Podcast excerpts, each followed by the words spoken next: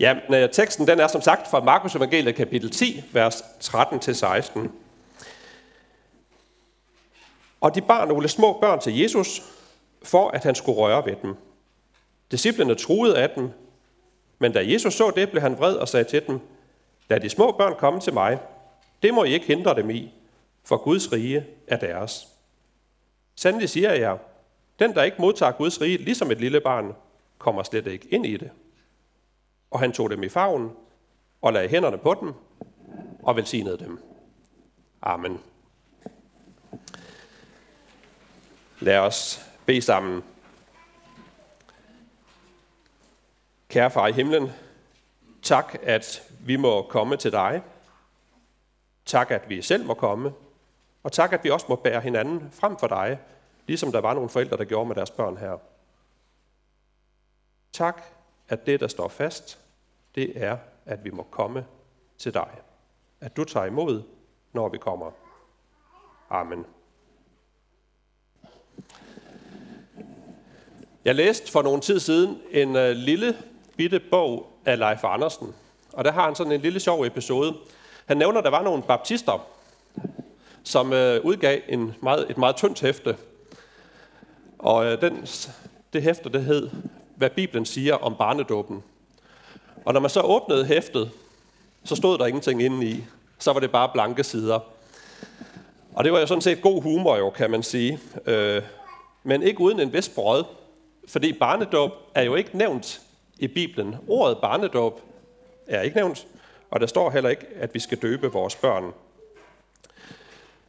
Den bog, jeg læste i, det var så en bog, som Leif Andersen har skrevet, som sagt. Og den hed så, hvad Bibelen faktisk siger om barnedåben.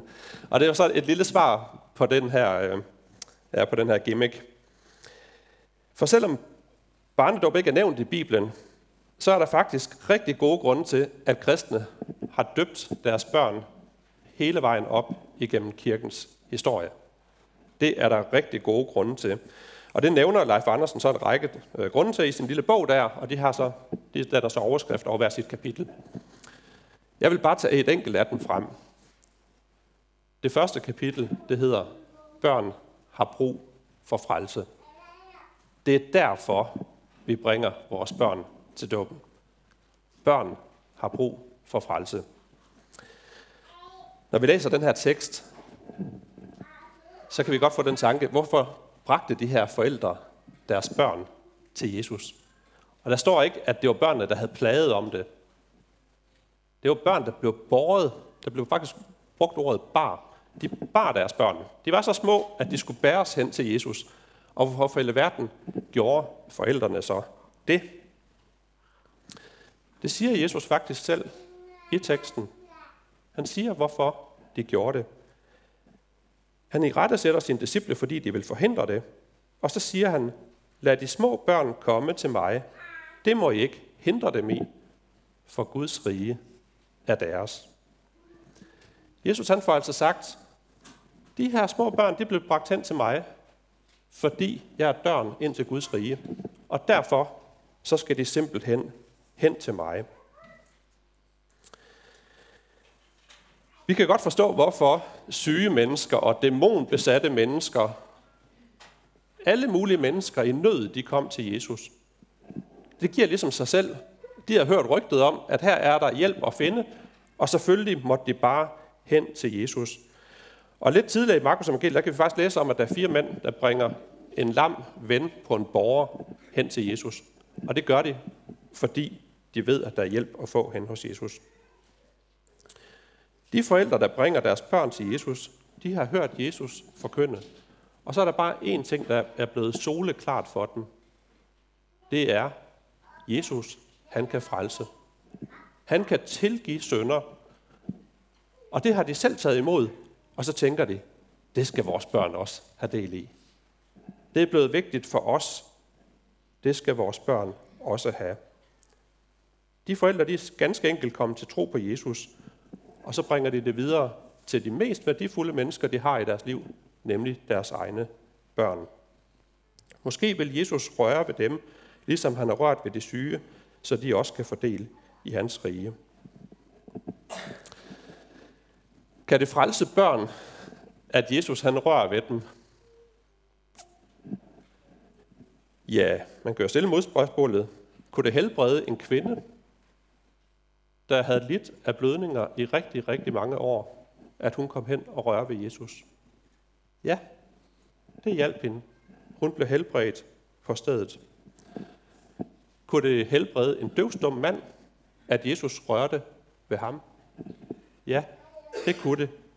Han blev helbredt, og han begyndte at tale, og han kunne høre. Og i Markus evangeliet kapitel 8, der møder Jesus en blind mand. Vi hører det samme. Jesus rører ved ham, og manden han får sit syn igen. Så ja, forskellen på at blive helbredt eller ikke helbredt, det kommer an på, om vi kommer til Jesus. Og sådan er det også med vores frelse, med det evige liv. Forskellen, det er ganske enkelt, om du kommer til Jesus. Med en ganske enkel bøn. Nu handler det om bøn i dag. Jeg synes, det er så fantastisk, at vi får lov til at komme hen til Jesus og røre ved ham, røre ved hans hjerte, bare ved at bede til ham.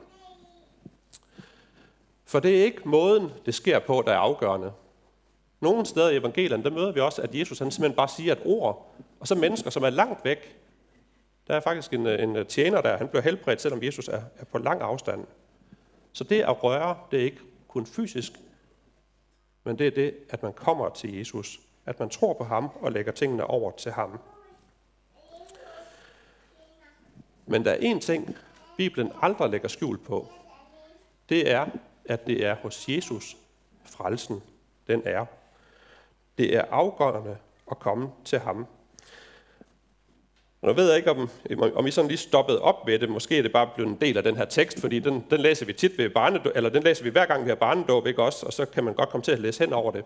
Men på et tidspunkt i teksten, der siger Jesus faktisk ordene, Sandelig siger jeg. Sandelig siger jeg. Det betyder sådan set bare, prøv lige at spidse ører her. Sandelig siger jeg.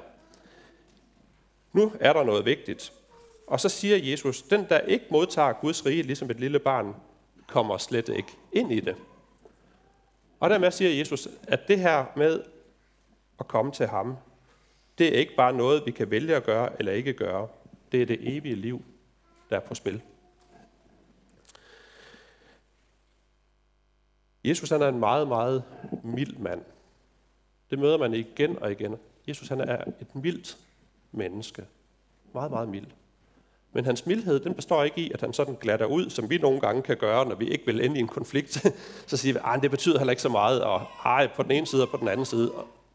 Sådan gør Jesus ikke. Hans mildhed består ikke i, at han glatter ud og siger, at det her med Guds rige, det betyder ikke noget. Han siger, sandelig siger jeg. Der er alvor bagved. Jesu mildhed består ikke i det, men den består i, at han åbner op, og så siger han, der er ingen, der er så lille og ubetydelig, at det ikke kan komme ind i Guds rige. Det betyder noget, men døren står åben for alle. Selv for de små børn, som skal bæres hen til ham. Selv for de syge, selv for de udstødte. Guds rige rækkes hele vejen rundt. Og det gør det, fordi det ikke kommer an på dig. Det kommer an på Jesus. Og det er jo derfor, Jesus han bare rækker ud. Det er fordi han siger, jeg har gjort det hele. Det er dit. Bare tag imod det. Det er så godt at vide for en sønder som mig, at Jesus han kan frelse, og at jeg kan komme til ham for tusinde gang. For han lukker ikke døren for mig. Jeg kan komme til ham. Jeg blev her i den forgangne uge mindet om en af profetierne, som egentlig hører til før jul. Den er fra Isaias bog kapitel 11. Det er den, der begynder med ordene, men der skyder en kvist fra Isais stup. Et skud gror frem fra hans rod. Det er jo en øh, sådan ad, rigtig adventsprofeti, der handler om, at Jesus skal komme. Og der var der en sætning, jeg lige stoppede op for. Esajas kapitel 11, vers 4. Han dømmer de svage med retfærdighed, fælder retfærdig dom over landets hjælpeløse. Han dømmer de svage med retfærdighed, fælder retfærdig dom over landets hjælpeløse. De svage. Det er dem, der ikke kan selv. Det er dem, der skal bæres hen til Jesus. Det er dem, som har brug for hjælp. Og dem vil han dømme med retfærdighed. Nogle af jer er så gamle, så I kan huske Shubedua ligesom mig, der har den her sang, We Wanna Be Free. Og den handler jo om, at der er en diktator, der er en lille dreng, der er blevet undertrykt. Og da han så får vippet diktatoren af pinden, så bliver han selv diktator. Og så ender sangen så med, at der står en ny lille dreng og synger om, at en dag så vil han vinde over diktatoren. Det er ikke den slags retfærdighed, Jesus han kommer med. Fordi der går tingene jo bare i ring. Dem, som undertrykker, ja, de skal, kommer væk, men så kommer der bare nogle nye til.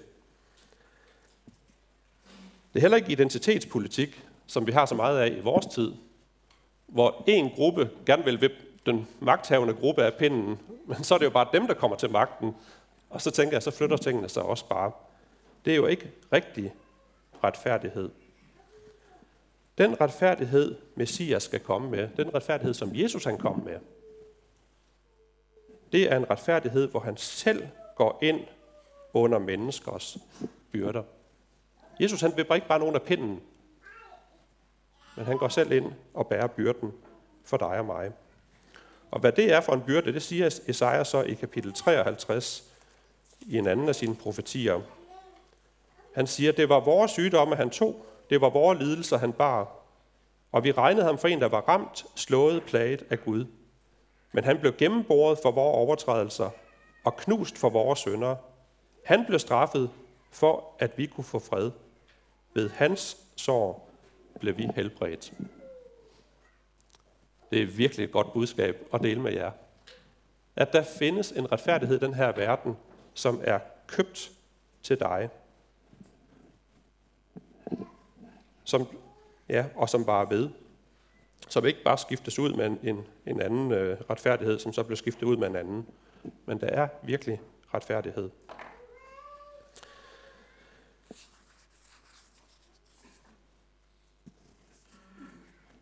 Der var en øh, bog, der kom her for et par år siden. Den hedder Veje til Jesus, og det er Mikkel Vigilius, der har øh, samlet 15 vidnesbyrd om, hvordan mennesker de fandt ind til Jesus. Og jeg synes egentlig, det er fantastisk, det her med at læse andre menneskers vidnesbyrd. Og her i efteråret, der mødte jeg et, et personligt vidnesbyrd også fra en, der hedder Martin Bensen. Han er præst inde i Herning i en øh, frimenighed.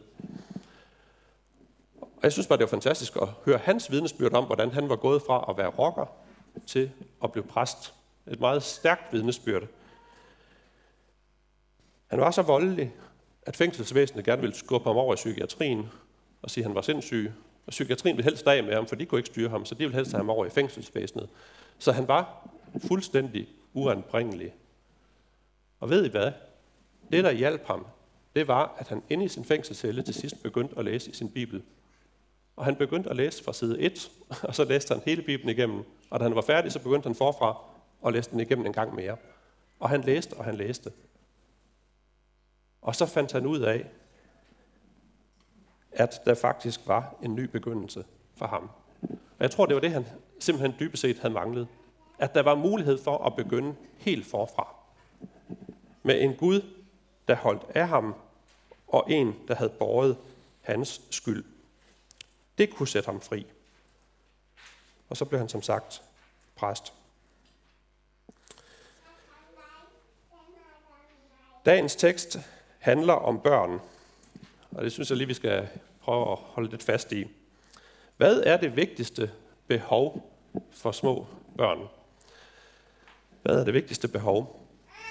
Jeg tror faktisk, det vigtigste behov, det er, at de har nogle trofaste forældre. Nogle forældre, som bare bliver ved med at være der. Det er simpelthen et af de vigtigste ting for børnene. I salme 117, som er Bibelens korteste kapitel og Bibelens korteste salme, der bliver Gud lovprist sådan her. Først er der i vers 1 en opfordring til at lovprise Herren. Der står, lovpris Herren alle folkeslag, lovsyng ham alle folk. Og så kommer det, hvad det er, vi skal lovprise ham for. For hans godhed mod os er stor. Og så kommer det. Herrens trof, troskab varer til evig tid. Herrens troskab varer til evig tid. Hvor er det fantastisk, at vi får lov til at prise Gud netop for det. Vi sang den her rigtig gode sang om, at øh, når arbejdsdagen begynder, ikke også at, at vandre sammen med Gud. Og jeg synes bare, det er fantastisk, at vi får lov til det. At vi får lov til at tage en ny dag af gangen igennem hele vores liv. Og vi har mange slidsomme dage. Dage, hvor vi har svært ved at komme op og komme rigtig i gang med dagen. Og ting, dage, hvor tingene går galt for os. Og dage, hvor vi falder i synd. Måske den samme synd, som vi faldet i så mange gange, så det er pinligt. Og så får vi lov til at lovsynge Gud for det her. Herre, din troskab, den hører aldrig op. Altså din troskab, den var ved. Det er en god ting at kunne lovsynge Gud for. Det er rigtigt at bære de små børn hen til Jesus. Det er det bedste, vi kan gøre. Og nu havde Thomas jo så øh, sin indledning her, og Thomas og Charlotte, deres indledning til Evangelisk Alliances bedeuge, hvor kristne over hele verden sætter sig sammen for at bede. Og det er virkelig alvorligt, det her med at bede. Altså jeg synes, at min indgang her til 2024, det var sådan lidt, hvad er det for et år? Altså man tager lige en dyb indånding. 2024, der er mange ting, der ser lidt truende ud. Faktisk meget truende ud i vores verden. Så der er virkelig al god grund til, at vi sætter noget tid af til at bede for vores land og vores folk og vores menighed og vores kirke og for hinanden. Det er der rigtig god grund til. Så det vil jeg opfordre til, at I sætter tid af til, også her hos jer. Og så også for jeres børns skyld. Hvordan bærer vi rent praktisk vores børn til Jesus? Ja, vi kan bære dem til dåben, det er skridt et. Men vi gør det vel også ved at holde vores egen tro varm som forældre. Og det kan vi blandt andet gøre ved at våge og bede og komme til Evangelisk Alliances bedeuge og være med til at være med i bøndens fællesskab. Det holder troen varm hos os, og dermed vil det også smitte af på vores børn. Det er faktisk en måde at holde troen levende på. Jeg kan godt lide øh, temaet for bedeugen i år. Hele kirken bringer hele evangeliet til hele verden. Hele kirken bringer hele evangeliet til hele verden. Alle kan komme til Jesus, sådan som de små børn. Men når jeg sidder til barnedåb, jeg har været med til barnedåb her i kirken ved Søren også, så sidder man der, og så kigger man op og ser på, hvad der sker. Og så er det sket mere end en gang, at det lille barn, der bliver båret derop, bliver et vidnesbyrd for mig. Det lille barn bringer evangeliet til mig også. For det lille barn fortæller mig, at alle kan komme til Jesus. Forudsætningsløst, så kan vi komme til Jesus. Sådan som vi er. Jeg arbejder til daglig med blinde mennesker i noget, der hedder kristeligt arbejde blandt blinde. Og når jeg møder blinde mennesker, hvilket vidensbyrd kan de så give mig? De kan give mig det vidnesbyrd, at de ofte har meget glæde i stedet for bitterhed. Hvor jeg tænker, de havde alle mulige grund til at være bitre over at have mistet en sans. Men i stedet for, så fortæller de med deres glæde og deres tro. Så viser det hen til Gud, og så siger de, du har slet ikke grund til at være bitter, Paul Arne, over, din, over det, som du har det svært med.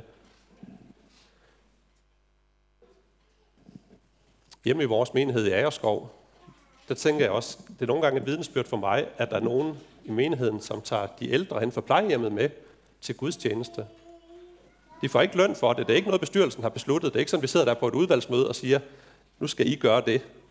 De gør det bare. Tager nogle ældre mennesker, som ikke selv kan komme hen til Jesus, med til Guds tjeneste. Eller i skolen og i juniorklubben, når vi ser børn, som faktisk er gode kammerater, og som gør noget godt mod et andet i klassen eller i klubben. Det er også et vidnesbyrd. Hele kirken bringer hele evangeliet til hele verden. Kære venner, vi har brug for hinanden, når vi skal række ud, og når vi skal give evangeliet videre. Og dit vidnesbyrd på din måde, det er bare nødvendigt. Det er en nødvendig del af kirken. Vi kan alle sammen bruges, og vi kan alle sammen være et vidnesbyrd. I har en fantastisk ting her i kirken ved Søerne. I har den frie mikrofon heroppe. Og nogle gange der kan man tænke, at jeg skal måske sige noget rigtigt. Altså, jeg skal formulere det rigtigt. Eller også kan man tænke, at det skal være et personligt vidnesbyrd. Det skal sådan fortælle om, hvad jeg har oplevet. Prøv en gang at sætte dig lidt fri af det. Og så prøv bare at tænke på, det jeg skal, det er, at jeg skal fortælle om Guds godhed. Hvor god Gud han er. At han er trofast. At han kan frelse. Kong David, i en af sine mest mørke perioder i sit liv, eller det er den allermørkeste tid i hans liv, der hvor han øh, er faldet i synd, har slået et menneske ihjel og er gået i, ja, for at komme i seng med, med mandens kone. Der, der synger han salme 51. Og der er en linje eller to i den salme, som jeg godt lige kunne tænke mig at dele med jer. Hvad får David ud af det her? Han får en trang til at give videre til andre, at Gud kan bruge selv sådan en som ham. Han siger i vers 15, Jeg vil lære lovbrydere dine veje, så syndere kan vende om til dig. ja, hvad er det for et vidnesbyrd, David han bringer? Det er i hvert fald ikke et vidnesbyrd, der, der siger noget godt om ham selv. Men han siger, når Gud kan bruge mig, som er en lovbryder, og som har gjort det her forfærdelige, så kan alle I andre også komme til Gud, sådan som I er.